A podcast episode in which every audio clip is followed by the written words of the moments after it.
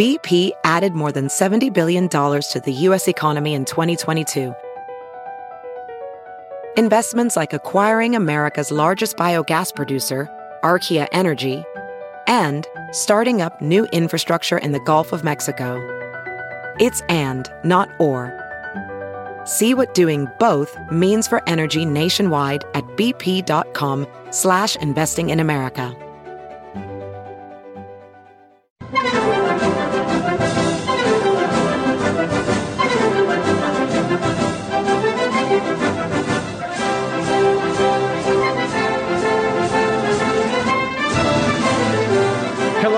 Ladies. Hello, gentlemen. This is the Victor Davis Hanson Show. I'm Jack Fowler, the host and star and the namesake of this show. Victor Davis Hanson is the Martin and Illie Anderson Senior Fellow at the Hoover Institution and the Wayne and Marcia Buske Distinguished Fellow in History at Hillsdale College. Part of Victor's gig at Hoover requires him to oversee this military group, and they publish uh, regularly an online journal. Victor is the, let's call him the editor in chief of Strategika, and there is a new issue out, and it's important. And we're going to get Victor's thoughts on its topics and plenty more right after these important messages.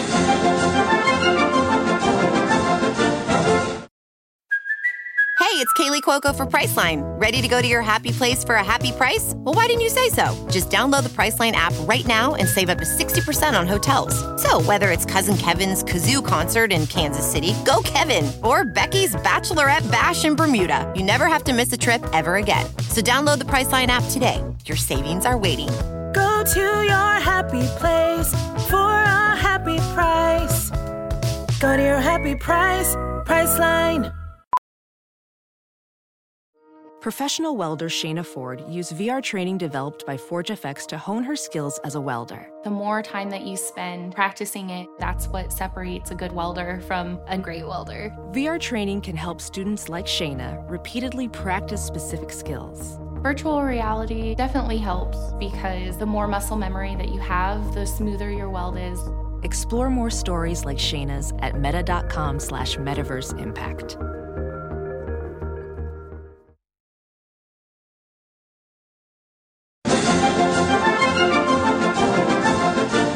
Back with the Victor Davis Hanson Show.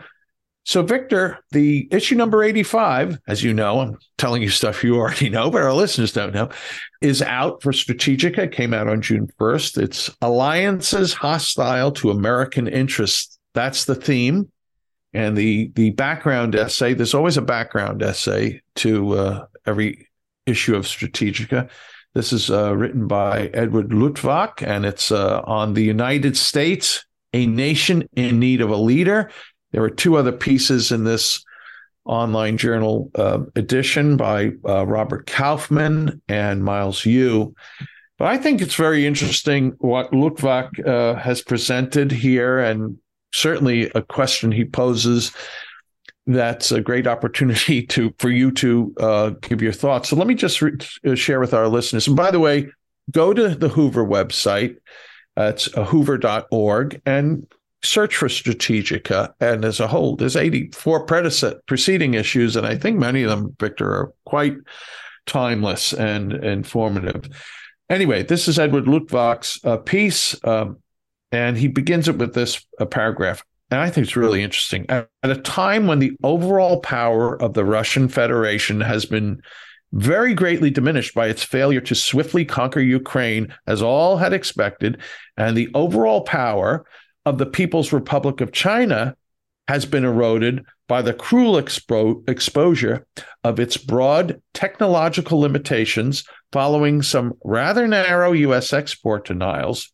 That's two, Russia, China. Three, while Iran's Im- immiseration aggravated by adventurism, has deprived its regime of public support. That's three. Four, even as Brazil and Turkey, once rising powers of great potential, are stagnating. And finally, f- five and six, while North Korea Korea's boasts succeed one another without effect, and South Africa continues to decline into a failed state. Why? This is the essential question. Why do many Americans believe that the relative power of the United States has greatly declined? Victor, that's a really, you know, with that background, and I'm going to assume you may, well, you, I mean, I shouldn't assume anything, but you agree with uh, take. But it really is an interesting background to pose that question. All these other these these threats, quote unquote threats to America, s- seem to be. You can make the argument they're in decline. Yet we're in decline. Victor, what what are your thoughts and anything yeah. else you'd like to say about the other attending pieces in this? Well, uh, every Strategika. Strategika is a group of about 40 uh, permanent members, and they are political analysts, diplomat, former diplomats, generals, colonels, uh, military historians, public policy op ed writers. And I picked them uh, for their diverse views. I don't mean diverse in the boutique sense, but the fact that they disagree with each other a lot. And so we bring them out once a year for a three day hash it out. And then everybody is required to do certain things. And one of them is to participate in the issue Strategika. It comes out every three and a half weeks where we get one principal topic. We have a poll, we have study questions, but the key of it is that we have a background historical long, longer essay, and then we have two takes on the issue at hand, some of them antithetical to one another. And then we to participate in the annual meeting, you have to write many essays. And I try to keep in my mind some of the topics that will come up during the year. Then we bank those essays. And then the members as well participate. If you go to the Hoover website, you'll see that we have book reviews of military classics. And then we ask one person to write each week for a month. Uh, uh, history in the news, that is, what in the past makes sense of a military or diplomatic development in the present. Uh, I'm the editor. David Berkey is the managing editor that runs the day to day process of it. And then we have Bruce Thornton, um, scholar, who helps uh, with the editing and critiquing the content. And then Megan Ring, one of our staffers, also helps in the preparation of the of the actual issue, and it's pretty exciting. This one was uh, prompted by the idea that knowingly or unknowingly or default, we are creating a counter alliance to NATO or the West or the United States. And it violates the seminal principle, cynical if you want, but the realist principle of Henry Kissinger that China should never be closer to Russia than it is to us. And the auxiliary was that never should Russia be closer to China than it is to us. So it was a triangulation principle. And now, partly because of the Ukraine war, partly because of inept leadership, we're seeing a new alliance of Russia, 7,000 nuclear weapons, the world's largest uh, geographical country, with China, the world's largest country by population, 1.4 billion, very click quickly closing in on us as the second largest uh, GDP economy in the world.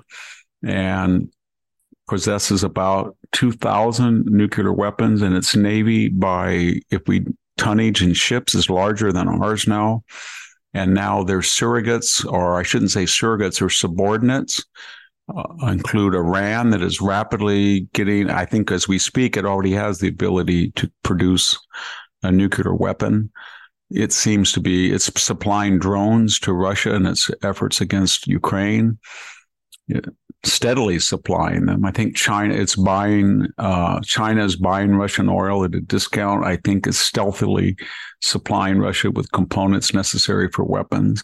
North Korea seems to be a member of that uh, de facto alliance. It's got probably somewhere between 10 and 20 nuclear weapons and the ability now to hit the west coast of the United States. And it's run by a complete lunatic.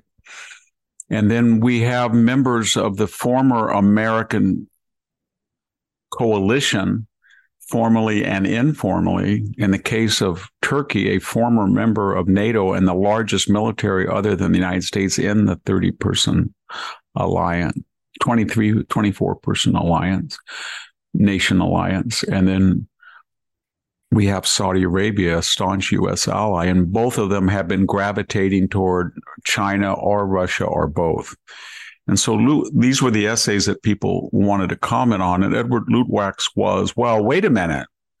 Russia has been harmed by this war. They probably lost over 200,000 dead.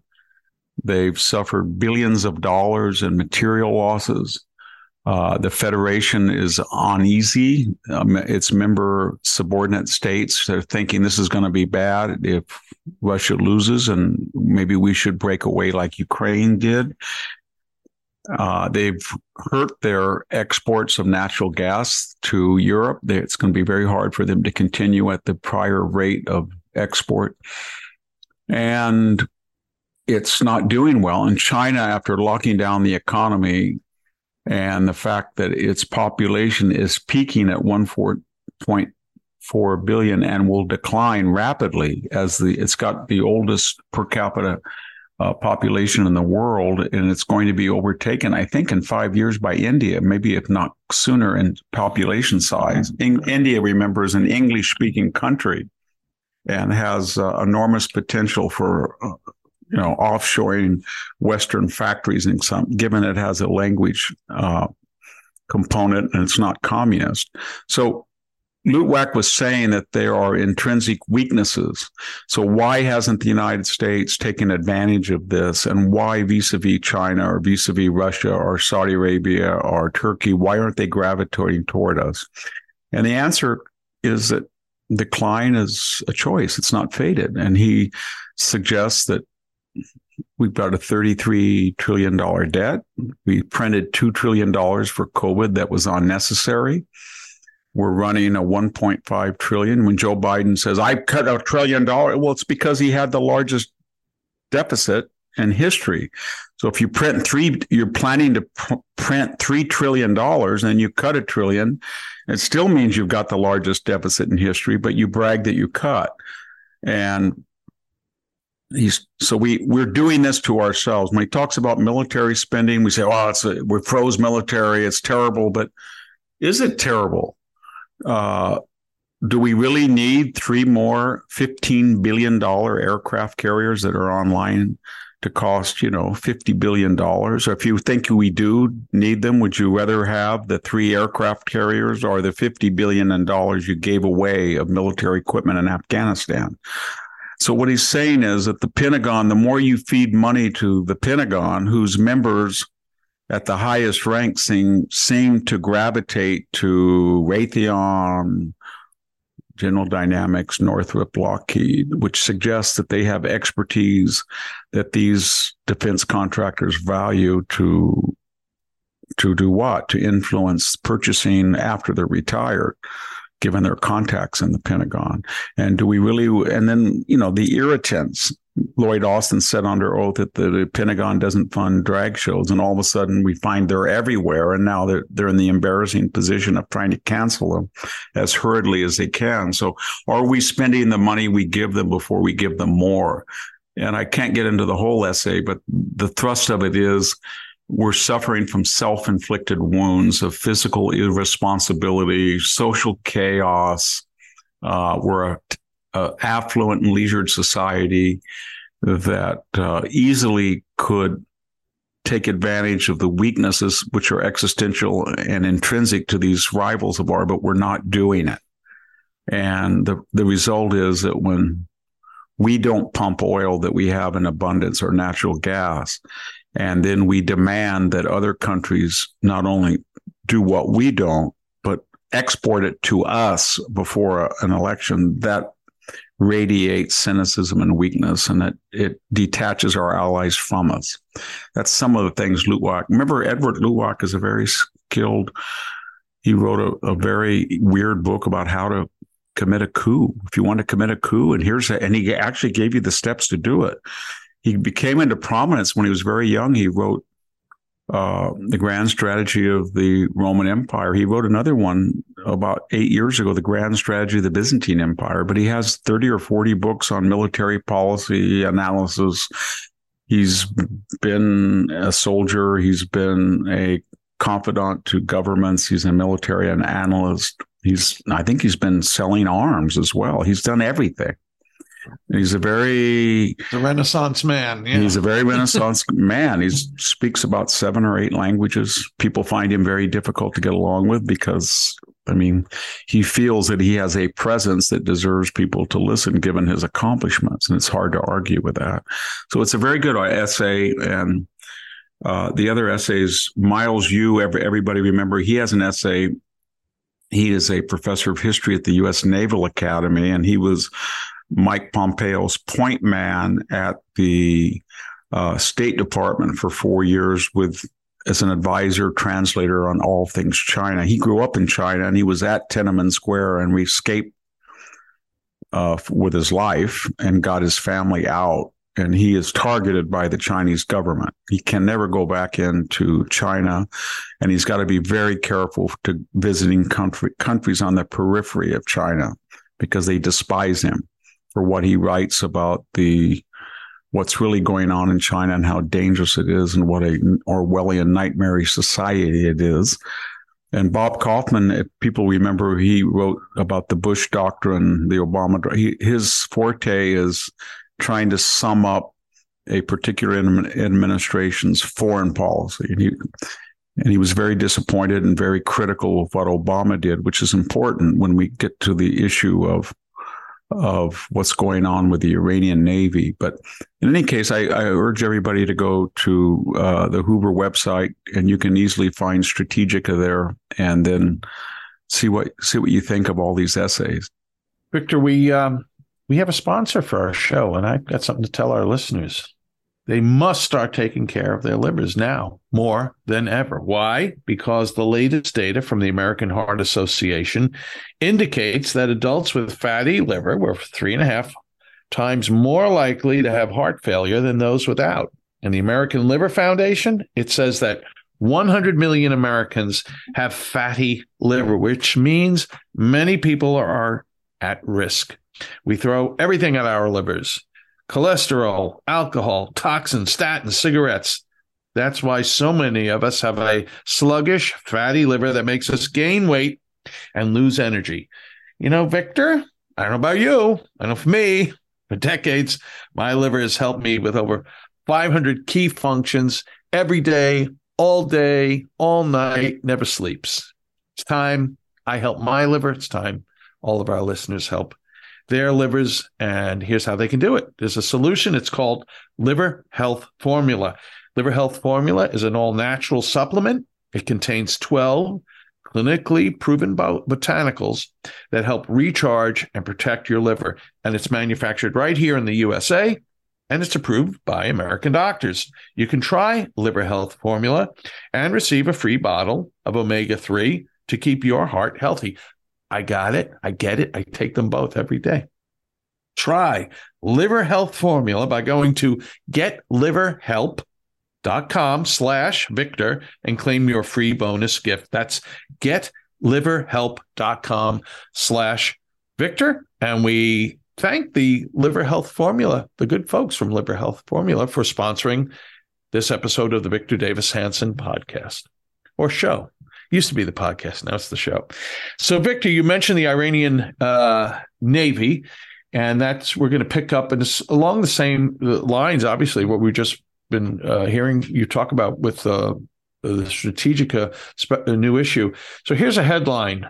Uh, I'm looking at a uh, piece by Sahar Tartak uh, in National Review from two days ago, from when we're recording. Persian Gulf states to form joint navy in coordination with China. Um, here's the first paragraph. Iran, Saudi Arabia, the United Arab Emirates, and Oman, in coordination with China, will form a joint navy to protect security in the Persian Gulf. Qatar's Al Jadid news website announced this past March. China, Russia, and Iran held joint naval drills in the Gulf of Oman near the mouth of the Persian Gulf. Top Saudi and Iranian diplomats also met in China for the first time in over seven years in April, confirming the reopening of their embassies and consulates and resuming direct flights and visa facilitation for citizens. Victor, I, mean, like, this is, are we in another world? China is forming navies with this cabal of nations, some of which hated each other. I mean, thank you, Joe Biden. Thank yeah. you. Well, put it this way, and I, am not I'm not exaggerating. There are a lot of reasons to impeach Joe Biden. Uh, his family is utterly corrupt. The Biden's uh, income cannot be correlated. Its stated income cannot be correlated with the, the lifestyles and expenses that it incurred. Joe Biden has uh, cynically, as we talked about last podcast, drained the strategic petroleum reserve, tried to cancel student debts for advantage in the latest last midterm. He's opened the border and destroyed it. I shouldn't say open, he's destroyed it. We have 7 million illegal entries. He's destroyed energy self sufficient. So there's a lot of reasons, but this is the worst. By that, I mean, he inherited inherited in 2021 a relatively stable Middle East. Israel had been given enormous uh, help by the Trump administration. And by that, I mean the embassy, we were beyond controversy. It was now in Jerusalem where it belonged. No one in their right mind thought Israel would ever give back the Golan Heights and be attacked from that strategically advantageous position. That was settled we had cut off all the $700 million to terrorist organizations uh, be routed via the United Nations. Most importantly, we had created a new coalition of Saudi Arabia, Egypt, Jordan, the North African moderate states, even Sudan, and many of them either had officially joined in a de facto alliance with Israel and w- worries about Iran are a uh, or would do so shortly. Then Joe Biden came back and he brought with him the Obama foreign policy team. So once again, we saw Susan Rice all of a sudden, and we saw and Jake Sullivan and Blinken had been, you know, connected to Biden in that uh, administration. And guess what? He blew all of what I said up. And why did he do that? He did it because the Obama Biden initiatives were based on a crazy, insane, dangerous premise that the Sunni monarchies and conservative regimes and Israel did not listen to the United States and they mirror image their conservative, uh, the Biden Obama conservative opposition at home. They didn't represent equality, diversity, and inclusion. They were not the type of enlightened, uh, nations that we perceive. But Iran was, Jack, Iran that kills homosexuals and goes after women and will rape women de facto. The government people will who oppose uh, any woman who opposes uh, strict clothing regulations or appearances etc sharia. And so that is who they thought that we should empower. And one of the ways that they empowered them was the iran deal but they also favored them with the idea that the shia Persian minority and its satellites in Hezbollah, Hamas, Lebanon, and Syria would balance check, play off Israel and the Saudis. And this would be creative tensions. So when the Saudis wanted arms from us, or Israel uh, would not pull back from the West Bank, then we would say to them, well, do you want to deal with the Iranians? And their block. They've got a lot of missiles, Israel. They can blanket your country. So it was a really sinister, awful thing to do.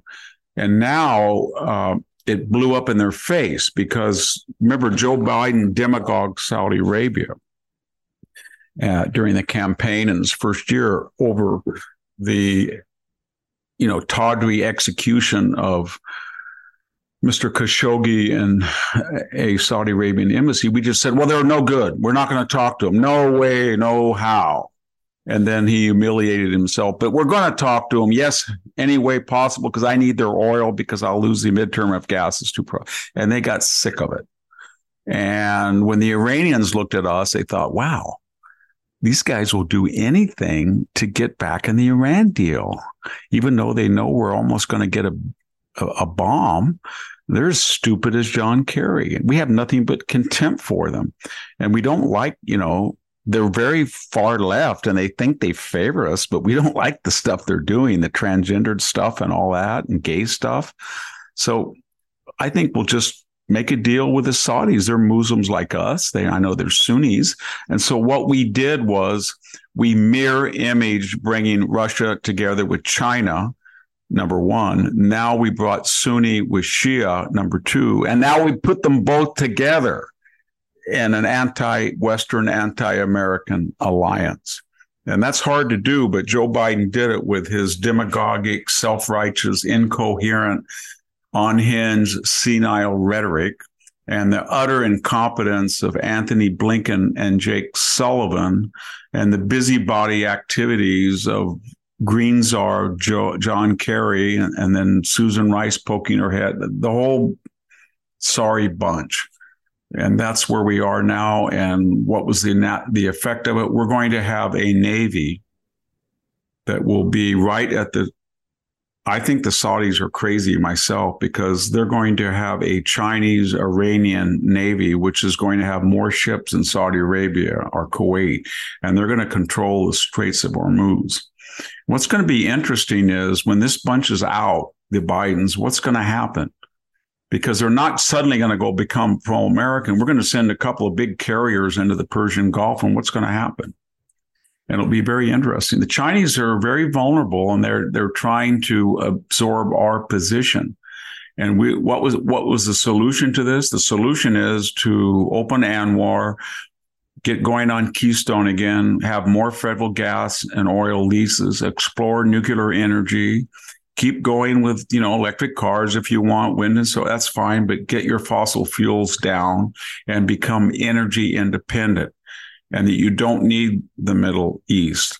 And so your policy toward the middle east will be a you want it open for world consumption and especially exports to your allies in europe and b if china and these countries push you you have a presence in the Middle East that's optional, not required, and it gives you a lot of uh, of choices. But this is going to be one of the worst legacies of the Biden administration, and yeah. I, I I just can't believe that he would deliberately push Saudi Arabia and the Gulf monarchies into the lap of China and Iran, and to the point where they're going to have a joint navy. And we already know the Iranians are harassing American ships. They all have during the Obama administration. They did. They shot down a U.S. drone. Obama thought it was too provocative to blow it up after it was shot down and it was reverse engineered and became the prototype for a lot of their drone industry today. So it's it's so incompetent and derelict you want to ask yourself is it deliberate? Do they really believe that the united states is such an awful flawed country that right. it no longer deserves a foreign high profile and that countries that are more deserving of that role like China and Russia should shepherd in their group of nations instead of Israel or Japan or South Korea, that these countries are more, I don't know what they are, more revolutionary, more egalitarian, more Soviet. Well, look, Who can, knows? I, can I? I just saw a tweet Victor, about, and I, I, called it up about what it means to to be involved with with China. And this is some guy posted here. Uh, China. It's about the Congo. So we know China is very involved in in Africa. China leaves Congo high and dry after ravaging its mines for a decade. Congo held um, 8% of the world's cobalt reserves. Chinese companies mined over $10 billion in 10 years. The deal that Congo had with China was 50% of the workers doing the mining were supposed to be local. That never happened. China was supposed to put in $3 billion of infrastructure. It put in uh, only about 800 million. and he ends it with the hashtag wake up China. But this is what it means to leave the nations of the world. Well, we're kind of leaving them to China anyway, many nations, but to to do this uh, to you know to empower them militarily uh, uh throughout the world is just I, I I just go back to thinking whatever with Joe Biden, first of all, and I'll shut up in a second, but, but this is a continuation of the Obama policy, as you said many times. You know, this starts with Obama, it's not necessarily Joe Biden, but Joe Biden's also main uh, strategy to me has always been chaos, destruction. He was uh, always that way. He was always incompetent. He was arrogant. He had a mean streak. Joe Biden going on, and he was a liar. I'm not I'm not defaming him. He lied about his resume. He lied about his college preparation or lack of such. And just this week, he lied again. He was lying again that his son was killed in Iraq to garner empathy. He lied again about that he had an offer to go to the Naval Academy and he would have been a you know a p- football prospect. It was a complete lie. He he lies about everything, and nobody seems to call him on it. And, you know, it's very hard to understand these people because they're, you get on oil in the Middle East, or they're telling us here in California that natural gas and oil will be eliminated. Okay, so we're going to go Tesla, we're going to go electric cars, but that's going to have a huge demand on our grid, as we've all talked about. So they're not talking about nuclear power, which they don't approve of, even though it's clean burning and doesn't create heat. There, we they know that wind and solar cannot produce the, the amount of electricity that would be needed to fulfill their dream of everybody plugging in at night and you know charging their electric vehicle. So they won't create the necessary sources of electricity. We know that precious metals like cobalt, but especially lithium, would be necessary for many of the ingredients of this transition to green power, and yet they will not allow us to develop it. At the same time, they won't allow us. They're allowing either one of two things. They either allow China to go into these countries and exploit their natural resources.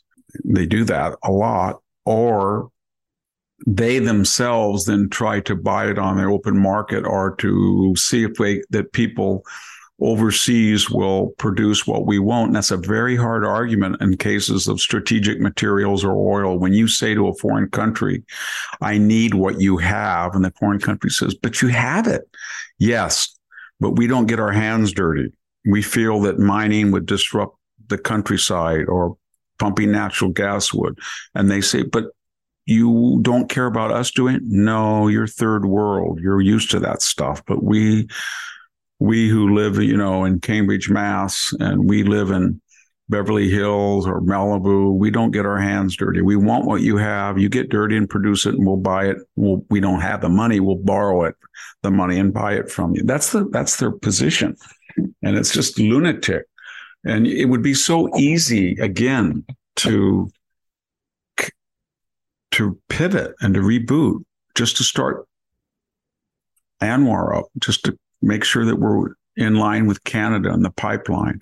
Let the Cypriots and the Greeks and the Israelis finish the East Med pipeline, have new leases, opens up some of our big mine uh, mines that we know that can mine these precious materials that we have. Go back to the Nevada uh, nuclear waste dump that was nobody ever said it wouldn't work and we we could easily put fissionable spent materials or fusion spent materials in there. Um, so we have the ability to do it, and but this is the problem with with the left.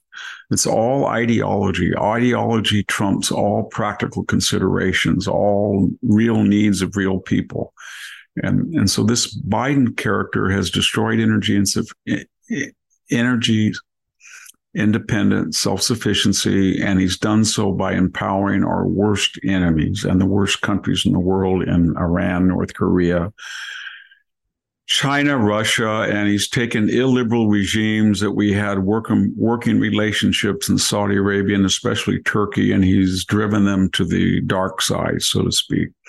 And uh, I, I don't understand how why people support this. I guess because he's on the left and they're on the left, but Yeah. It's been a disaster. And the funny thing under Trump,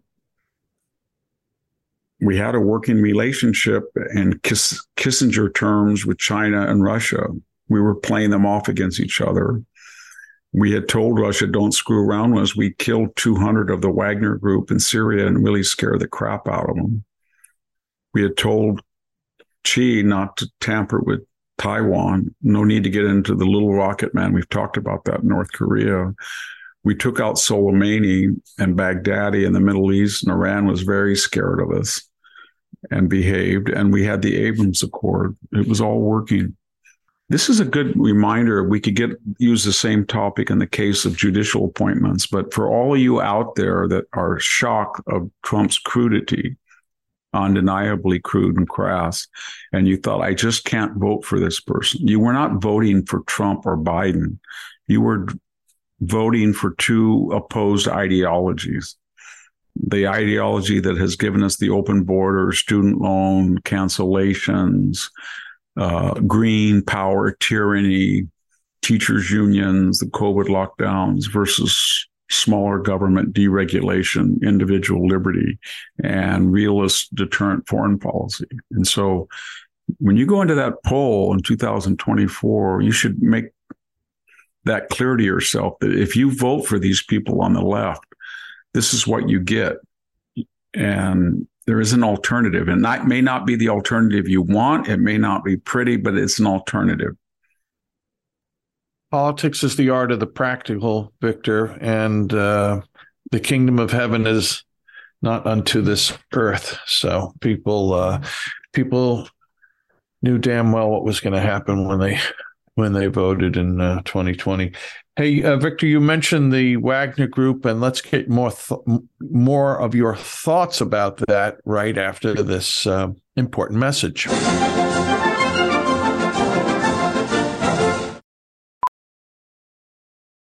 Ophthalmologist Dr. Strauss has seen firsthand how the metaverse is helping surgeons practice the procedures to treat cataracts Cataracts are the primary cause of avoidable blindness. He works with a virtual reality training platform developed by Fundamental VR and Orbis International to help surgeons develop the muscle memory they need. The result? More confident, capable surgeons. And even more importantly, patients who can see. Explore more stories like Dr. Strauss's at meta.com slash metaverse impact. As you write your life story, you're far from finished. Are you looking to close the book on your job? Maybe turn a page in your career? Be continued at the Georgetown University School of Continuing Studies. Our professional master's degrees and certificates are designed to meet you where you are and take you where you want to go. At Georgetown SCS, the learning never stops, and neither do you. Write your next chapter. Be continued at scs.georgetown.edu slash podcast.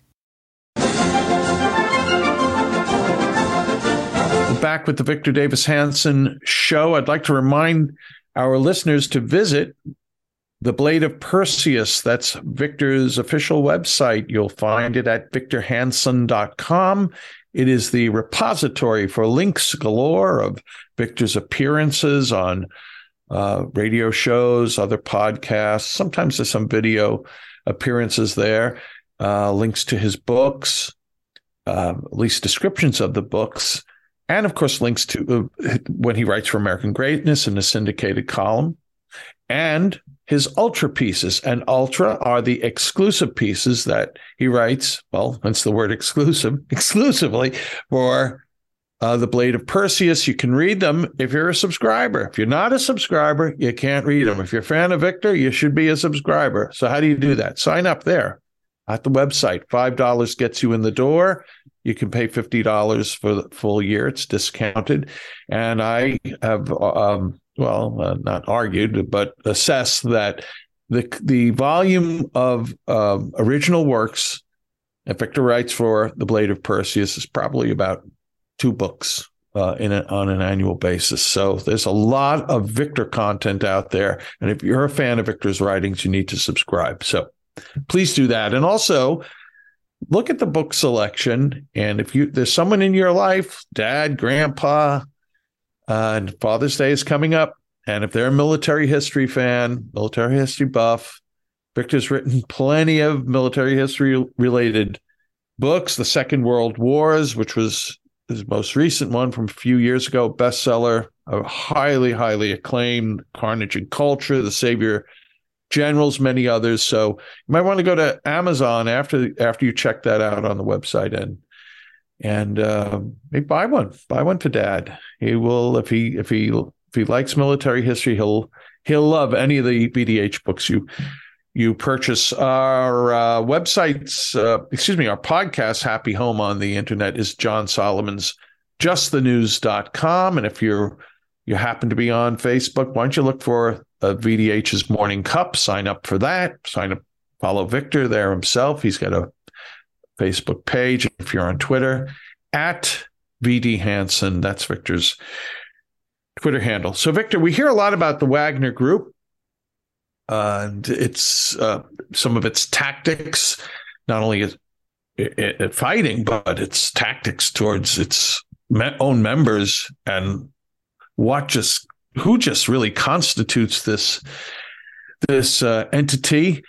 Uh, it seems brutal. It seems like it's a private army. Uh, it seems like it's Putin's private army. It seems yeah, that's, that's like what it, it's composed by criminals. I mean, what what is the WAG? It's a private military group. I think they even have an acronym PMC, and it's designed to go all over the world and to identify Russian interest. And Russian interests are defined by illiberal, illiberal regimes that have problems with their neighbor or internal dissidents, or they or other regimes that may have assets uh, natural resources that Russia needs, or friendly regimes again that need help. And they it's based on the idea they need plausible deni- deniability. So it's the Wagner Group, and it tends to be ultra orthodox, ultra patriotic, ultra nationalists. This 19th century idea of czarist Russia, and it's run by that Utkin guy, and he's take uh, he's disappeared as far as the media is concerned. And now we've got Prig, Prigozhin, Prigozhin, Prigozhin, and he's the de facto head of it. And he was, you know, a criminal. He's been in prison, I think, kind of a thug, and he's a food producer and he got to know Putin and he expanded the idea of this private military company. I think they've named it Wagner because of their the association of Wagner, the uh, composer with nationalist themes or far right themes vis-a-vis national socialism and what Hitler did with Wagner. But anyway, it operates in a way that the Putin government can say we're not part of it. It came into prominence, as I remember, during the 2014 annexation of borderlands and particularly the Crimea. And they were very successful there because people were not expecting that Putin would actually, I was, I think our listeners were, because they knew that Obama was president. And they knew Obama had got caught on the hot mic saying, tell Vladimir to Medvedev, he said, Tell Vladimir that if he eases up and behaves during my reelection campaign, my last election, then I will be flexible with military uh, anti ballistic uh, defense in Europe. Translated, that means tell Vladimir not to do anything stupid that makes me look weak until I get elected. And once I'm reelected and he doesn't do anything stupid, then I'll cancel missile defense and screw over the Poles and the Czechs, and then he can do whatever he wants. I'm elected. And that's exactly what he did. 2014 and they he sent the Wagner group in there and that time they maybe had 10,000 and there's supposedly people you know there's all this fame and myth and notoriety about them they surrender their passports you don't know who they are they're former uh, special services in the Russian army. They work in cahoots with the Russians. They they're funded by oligarchs, and they're very deadly. And they showed up in Syria, remember. And to our credit, I think Jim Mattis was defense secretary. He just gave the green light. If they get near our compound, blow them up. And we have that eerie tape where the U.S. Marines and, and, associated troops unloaded on them and stopped them. They have reappeared in the Ukraine with the taking an old Stalin idea that Stalin emptied the prisons during the Great Patriotic War, so as he called the resistance to Nazism. And uh, there's a great passage in um, Crusade in Europe, as I remember, by Dwight Eisenhower. I think I mentioned on a podcast where Zhukov brags that he uses former prison convicts and people in the Soviet army to clear mines, i.e., he just sends them into a minefield, they blow up, and then the tanks are safe. But that's an old tradition in the Soviet army of using convicts. So they sent anywhere reported 20 to 40,000 convicts for this Russian offensive. And we hear that most of them got killed. And now Prigozhin is angry because he feels that the military saw him as a rival, so stealthily cut back on ammunition, artillery shells, armor, light weapon ammunition, bullets, and that caused him not to do as well as as he could. Now the reputation of the Wagner Wagner group is not so good because they didn't do well. A lot of people have said, "Well, it's no different than Blackwater, the old uh, mercenary American unit that we contract military contractors that we used in Afghanistan and uh, Iraq and to a lesser extent in Afghanistan. It's a little different in that that was a way of saving money and not having to form new units to do the stuff that these guys were trained for even though they were they, they were very highly paid but it wasn't necessarily we didn't send them into places uh, that we wanted culpable uh, deniability of culpability. In other words, they didn't go commit coups or go kill people, and we said that. And the second thing is we didn't send them in because they were more skilled than the U.S. military. I know a lot more special forces, but there were still a lot of special forces. When the two times I was in Iraq and I met people in Blackwater, uh, they were very scary, but they were no more scarier than the people in the U.S. military. In fact, there was a little resentment against them, that, whereas people in the military thought if they get in a jam, they're going to call for U.S. air support to get them out of there. So it was different. They, it wasn't a off the table shadowy group that did stuff that Russia would be embarrassed if it came to light. And they, it was not a group that might have been more successful than the regular military, as was supposedly the case of the Wagner group. It was better trained than the recruits in the Russian army. And so I don't know what's the future of us, but it's taken a hit in its reputation. It brings up the larger question of what's going to end up in Ukraine. I think everybody's lying about the casualties. We had a report about three months ago from sources in Ukraine at our Hoover working group that there have may, may have been somewhere around 400,000 dead on both sides in aggregate, including civilians. Some people have suggested there might be five or 600,000 civilians, Ukrainian dead and Russian dead, Wagner dead. And it's a little strange to hear Austin and Milley and the left especially on blogs and in the popular culture, some of the neoconservatives that egg this on and brag about it and say, wow, we're really filling our geostrategic goal of hurting Russia. I think we probably are. And Ukraine is really developing the best military in Europe, and it will be a very valuable member on the front line when we put it in NATO along with Finland. We'll have hundreds of miles on the Russian frontier, and this is going to be wonderful. I'm very skeptical of all this because of the asymmetry between 145 Russians and only 40 million Ukrainians in a country 30 times larger with an economy 10 times larger with very powerful allies like China and Saudi Arabia, maybe even, and, and Iran. And so are we going to fight this war to the last Ukrainian as a surrogate? I, I, the left is usually always talking about humanitarian concerns, but they don't seem to care about the death count. I, I, know people on the left that are just wild. They're just, we've got to go on to Moscow. And the drone attack on a, a Tony district in Moscow was just something to be celebrated. But ultimately, in this type of border war that started as a border war, now it's an existential war for the survival of Ukraine and we saw that in Vietnam and we saw that in Korea. To win that war, the invaded country cannot be on the defensive. At some point, it has to be proactive or preemptive. And by that, I mean, it's understandable that if they want to win the war, they're going to send drones into Moscow or they're going to bomb with drones supply depots or they're going to have Russian speaking Russian citizens on the border who hate Putin that they're going to help fund stealthily so that they go in blow up bridges inside Russia, or they're going to have to sink more ships of the Black Sea Fleet. And what I'm getting at, if you do that, this is not 1950, considering MacArthur thinking about doing that to China, which he later thought was a bad idea.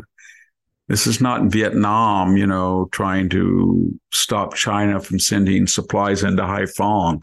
This is the modern age where Russia has 7,000 nuclear weapons. And almost every day we hear some Russian grandee, whether in the Politburo or the Duma, whatever archaic or present name we use for a governing council, threaten two places, the United Kingdom and us.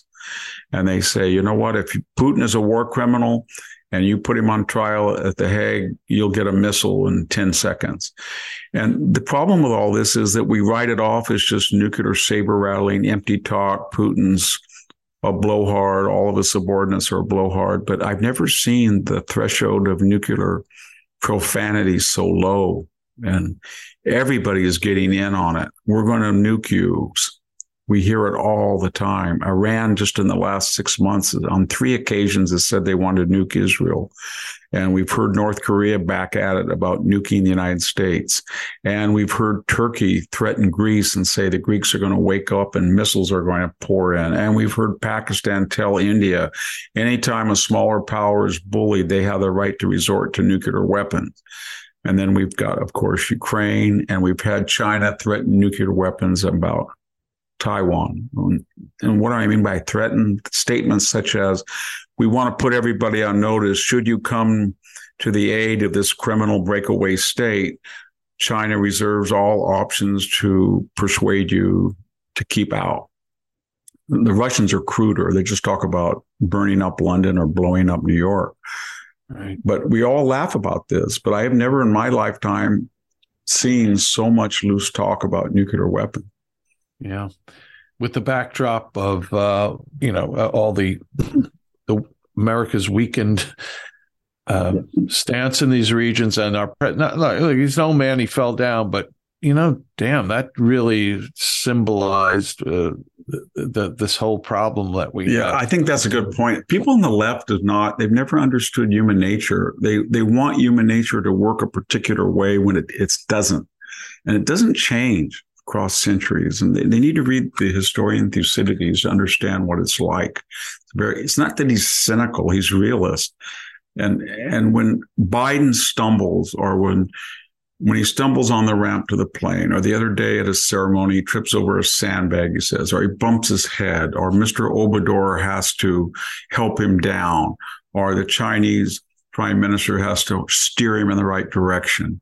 And when he, you know, wants to print $4 trillion. And when the military abandons Afghanistan and 50 billion, all of that, all of that does not make people happy abroad. It doesn't make them think that we're a consensual nation that, that openly airs our problems. It, it conveys a seri- a sense of weakness, and their attitude toward that is not. Mm, I really like the United States. I feel sorry that it's weak, so I'm going to be extra careful not to add to its worries. No, they, they don't. And when we're magnanimous, as the left thinks we're magnanimous, we're sending, what is it, $1.2 billion to China and Russia to promote climate change, transgenderism, and stuff like that. We sent, I think it was 700, $700 million we spent in Afghanistan to promote gender studies at universities in Afghanistan. We did the same thing with Pakistan that we've mentioned ad nauseum the pride flag that flies over our embassy as it's taken over by the right. Taliban. We talk about the George Mural. They don't. That doesn't win people's hearts and minds. I'm sorry. the left seems to think that everybody in the world admires us because we promote transgender day or George Floyd. They don't. They think that we're crazy, we're divided, and we should, that magnanimity should be considered weakness to be exploited, not to be reciprocated in kind. And so that that's where we are with this administration. But we always are when you get an Obama or Clinton. Yeah. It's the same uh, attitude. There were Democrats of the past, Harry Truman, finally FDR, people like that, that who felt that they could be, they understood human nature and they could be deterrent, but they don't exist anymore. They're long gone. Well, Victor, we have time for one more uh, a little topic for your thoughts on it. That has to do with um, the budget deal and how it affects the military. And we'll get to that final topic right after this final important message. There's something magical about unboxing. When you unbox BritBox, you uncover a world of British entertainment. Stream the UK's most brilliant series, including new and upcoming seasons of Shetland, Father Brown, and Death in Paradise. Plus, new originals like Payback, Irvine Welsh's Crime, and Archie, the story of Hollywood's greatest leading man, Cary Grant. Unbox BritBox and escape to the best of British TV. Stream with a free trial at BritBox.com.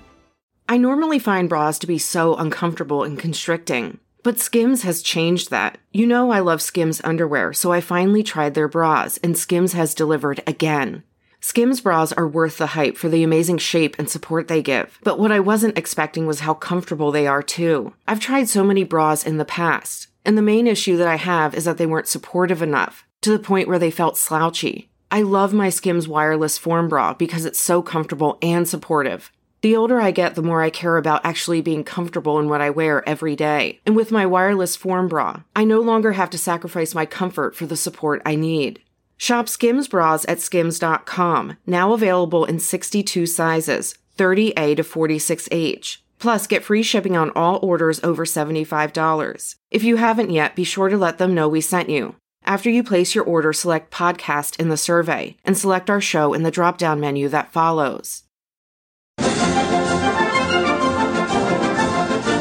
We're back with the Victor Davis Hanson show. So, Victor, I know on a previous podcast with the great Sami Winc, you discussed Kevin McCarthy and the, uh, I said the budget deal is a lead in, but the, the, you know, the debt um, negotiation that McCarthy included with uh, Joe Biden and was approved by both the House and the Senate. But there's a Wall Street Journal um, weekend edition editorial that's out uh, yesterday, and again, we're talking on Sunday the the fourth. So this came out on June third, and I think the journal has been generally, and some of its columnists, uh, you know, commending of of McCarthy and what he was able to achieve. But lead editorial t- this weekend was that is about the downside of the budget deal, and and it has to do with the military spending.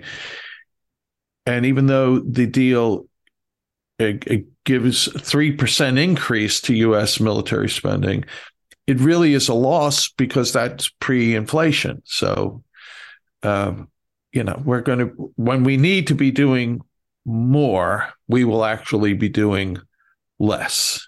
Victor, any final th- thoughts for this program about this, or do you want to expand on anything else related to the uh, McCarthy uh, Biden deal? Well, it is true that uh, it's an actual cut in the defense budget. But the problem we're having is that there were not a lot of Republicans that rushed to the cause of increasing defense spending. And it's sort of analogous to the FBI budget or the CIA budget or the IRS budget. And I don't think people in the Pentagon at the highest ranks understand that their constituency that wants a lot of shells and bombs and planes to keep America safe is conservative Republican uh, traditionalist America. To the degree they're flirting now with left wing support for the military, it's not for military efficacy.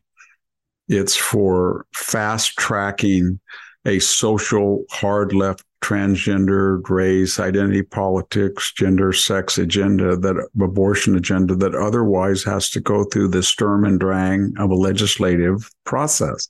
And they look at the military and they think well you know what? Some general can just snap his fingers and whoa he got everything we want if we can get to him. And we can get to him by you know saying you know we don't really care if you go to raytheon after your after your defense secretary, or we'll hire you as a corporate board and you can speak about Pride Day for it, that kind of stuff. So I guess what I'm worried about is that when the military looks toward the Republican Party for its traditional support, it's not there. And it's more likely if you listen to the guys like, you know, Jim Jordan or Matt Gaetz they're saying, well, why are we spending money on drag? I know it's a small amount, but drag queen shows or diversity workshops or subsidized abortions or transgendered surgeries paid by the, the Pentagon? Or why are we leaving $50 billion in military hardware supplies programming in Afghanistan?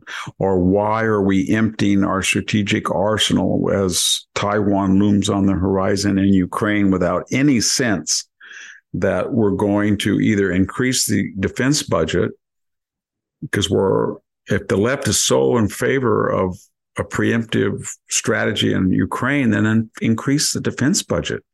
But they're not.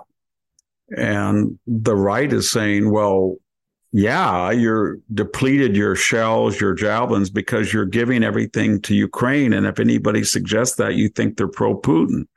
So they have a political problem and it really got back to, I think it started uh, in 2020 when most of the luminaries of the retired officer corps at the highest level began to break the Uniform Code of Military Justice, Article 82, it's at 88 I can't remember, but they they violated that says that retired officers are subject to the code and shall not disparage their commanding commander in chief.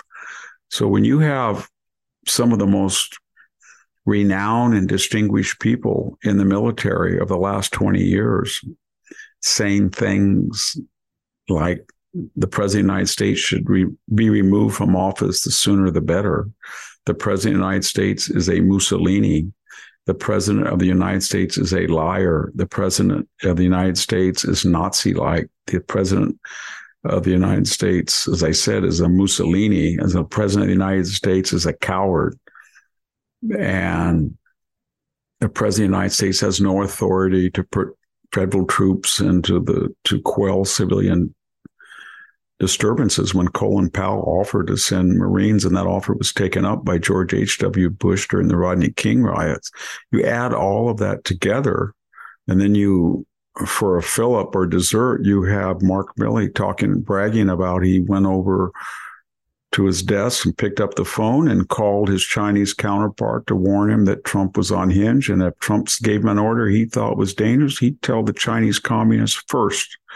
And then when you add to that that sorry spectacle of Austin and Mark Milley pontificating about Professor Kendi and what they were going to do to spot white rage and supremacy privilege without presenting an iota of of evidence. And then you wonder why, oh, and then after all of that, wow, we're short 16,000 Army recruits.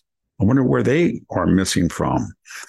Uh, oh, we we're short 4,000 people in the Air Force. Well, how did that happen? And so I think that's all put all that together. And the Pentagon has got to wake up that to ensure a budget that fulfills our strategic needs, it's going to have to reboot and go back and try to mend fences with the people who support it and the soldiers who are most likely to join and to reenlist, I should say. And they're not doing that because they're woke. And, you know, all Joe Biden did was give you one example. He contextualized the COVID outbreak. He would never say the truth that that was a gain of function virus in part funded by Anthony Fauci and it leaked from the Wuhan lab. And the Wuhan lab was controlled by the Chinese People's Liberation Army, and the Chinese government suppressed all information, and people traveled throughout the world that were infected from Wuhan, and they couldn't travel anywhere else in China because they knew it was dangerous. So they sent them all over the world. And we're not going to dare say all that. And we're going to parrot the Chinese lie that a pangolin or a bat spread it by accident. And the balloon came across the United States and Alaska, but it was too cold. It was too, the water was too deep. It was too dangerous. It went into Montana. It had no effect whatsoever. Oh, yes, it did have an effect, but then it went south. No, it went east and all of those lies about the balloon. And then we do all of that. And then we wonder why this week a Chinese frigate tried to ram an American ship or a Chinese fighter jet tried to get too close to an American uh, jet, or why Lloyd Austin was very eager to meet his Chinese counterpart. And they said, no, see you, wouldn't want to be you. No. And Austin said, well, this is not, this was very, a very unfortunate development. You think? You think, General Austin? You think? I wonder why they said, screw you, we're not going to even talk to you. And oh, I wonder why they what if you said the next balloon that comes into our airspace is going to be blown up, but you better be careful because we have balloons too? Or that might have had an effect on them. And, but you appease the communist Chinese and then you adopt a woke agenda, then you offend the people who are dying twice at their at their demographics in Iraq and Afghanistan, and then you come back and say, "Hey, we don't have enough money. We want more money." The left saying to them, you don't need any more money. All you got to do is put on drag shows and right. pay for abortions. And who cares about shells? We got you where we want you. Oh, vey. This is a little Eeyorish, but you know, it's the reality. Well, I, it is. It's I'm, the rea- suppo- I'm a big supporter of the military. I think that yeah. from one star to captain, we've got the finest soldiers in the world. But I really feel for them because I think something happens when they get to Washington and they get stationed there, either as liaisons or in the Pentagon, or they want to get promoted. But after two, three, four stars, they become politicized and they are fish that know the temperature and texture of the Washington water right. and they and they right. swim accordingly. It's difficult. It's difficult to think of the military as a bureaucracy like like in the DMV, but it, it is. is. It is. yeah, it is. Well, Victor, that's all the time we have left today for uh, imparting of your wisdom, which was as usual wonderful. I want to thank you for that. I thank our listeners for listening. I want to thank our listeners who sign up for Civil Thoughts, which is the free weekly email newsletter I write for the Center for Civil Society at American Philanthropic, where we are trying desperately to save uh, civil society and strengthen it. And you, if you go to civilthoughts.com, sign up free, free, weekly. N- no transactions going on here. We're not selling your names, but what do you get when you sign up? Every Friday, uh, the uh, newsletter has 12, 13, or 14 recommended readings. Hey, this week saw this great piece by so and so. Here's the link. Here's an excerpt. I think you'll like it. Many of our listeners have signed up and they write me they they do indeed like it. So uh, thanks for doing that, and please consider doing that. Uh, many of our listeners rate this show. They can do that on iTunes and Apple, zero to five stars, and practically everyone that does uh, offer a rating leaves a five star rating. Our average is well over 4.9. So thanks all who do that. And thanks to all who also take the extra time to write comments. We read the comments, not only on Apple, but also a lot of people leave comments, Victor, as you know, on uh, on uh, your website, The Blade of Perseus. So here's one comment uh, worth sharing, and it's from Marco Polo two two seven eight, who writes. It is an honor listening to America's truth teller and wise man. Mr. Dr. Hanson speaks out about what is happening to our great republic. He makes uh, way, he makes way for a clear overview of what we face and how to stop it. Whether we as a collective society of American citizens can get together and make the right decisions to save ourselves is the most important question facing our nation today. One thing's for certain if we do not act, we'll face many years of communism, to put it plainly. Thank you, Sir Victor, for every topic you decide to discuss. Marco Polo 2278. Thank you for your comment. Victor, thanks for your wisdom. I want to thank uh, the uh, Liver Health Formula for sponsoring the podcast today and all our other advertisers. And thank you, folks, for listening. And we will be back soon with another episode of the Victor Davis Hanson Show. Bye Thank you. Thank you, everybody, for listening. and much appreciated.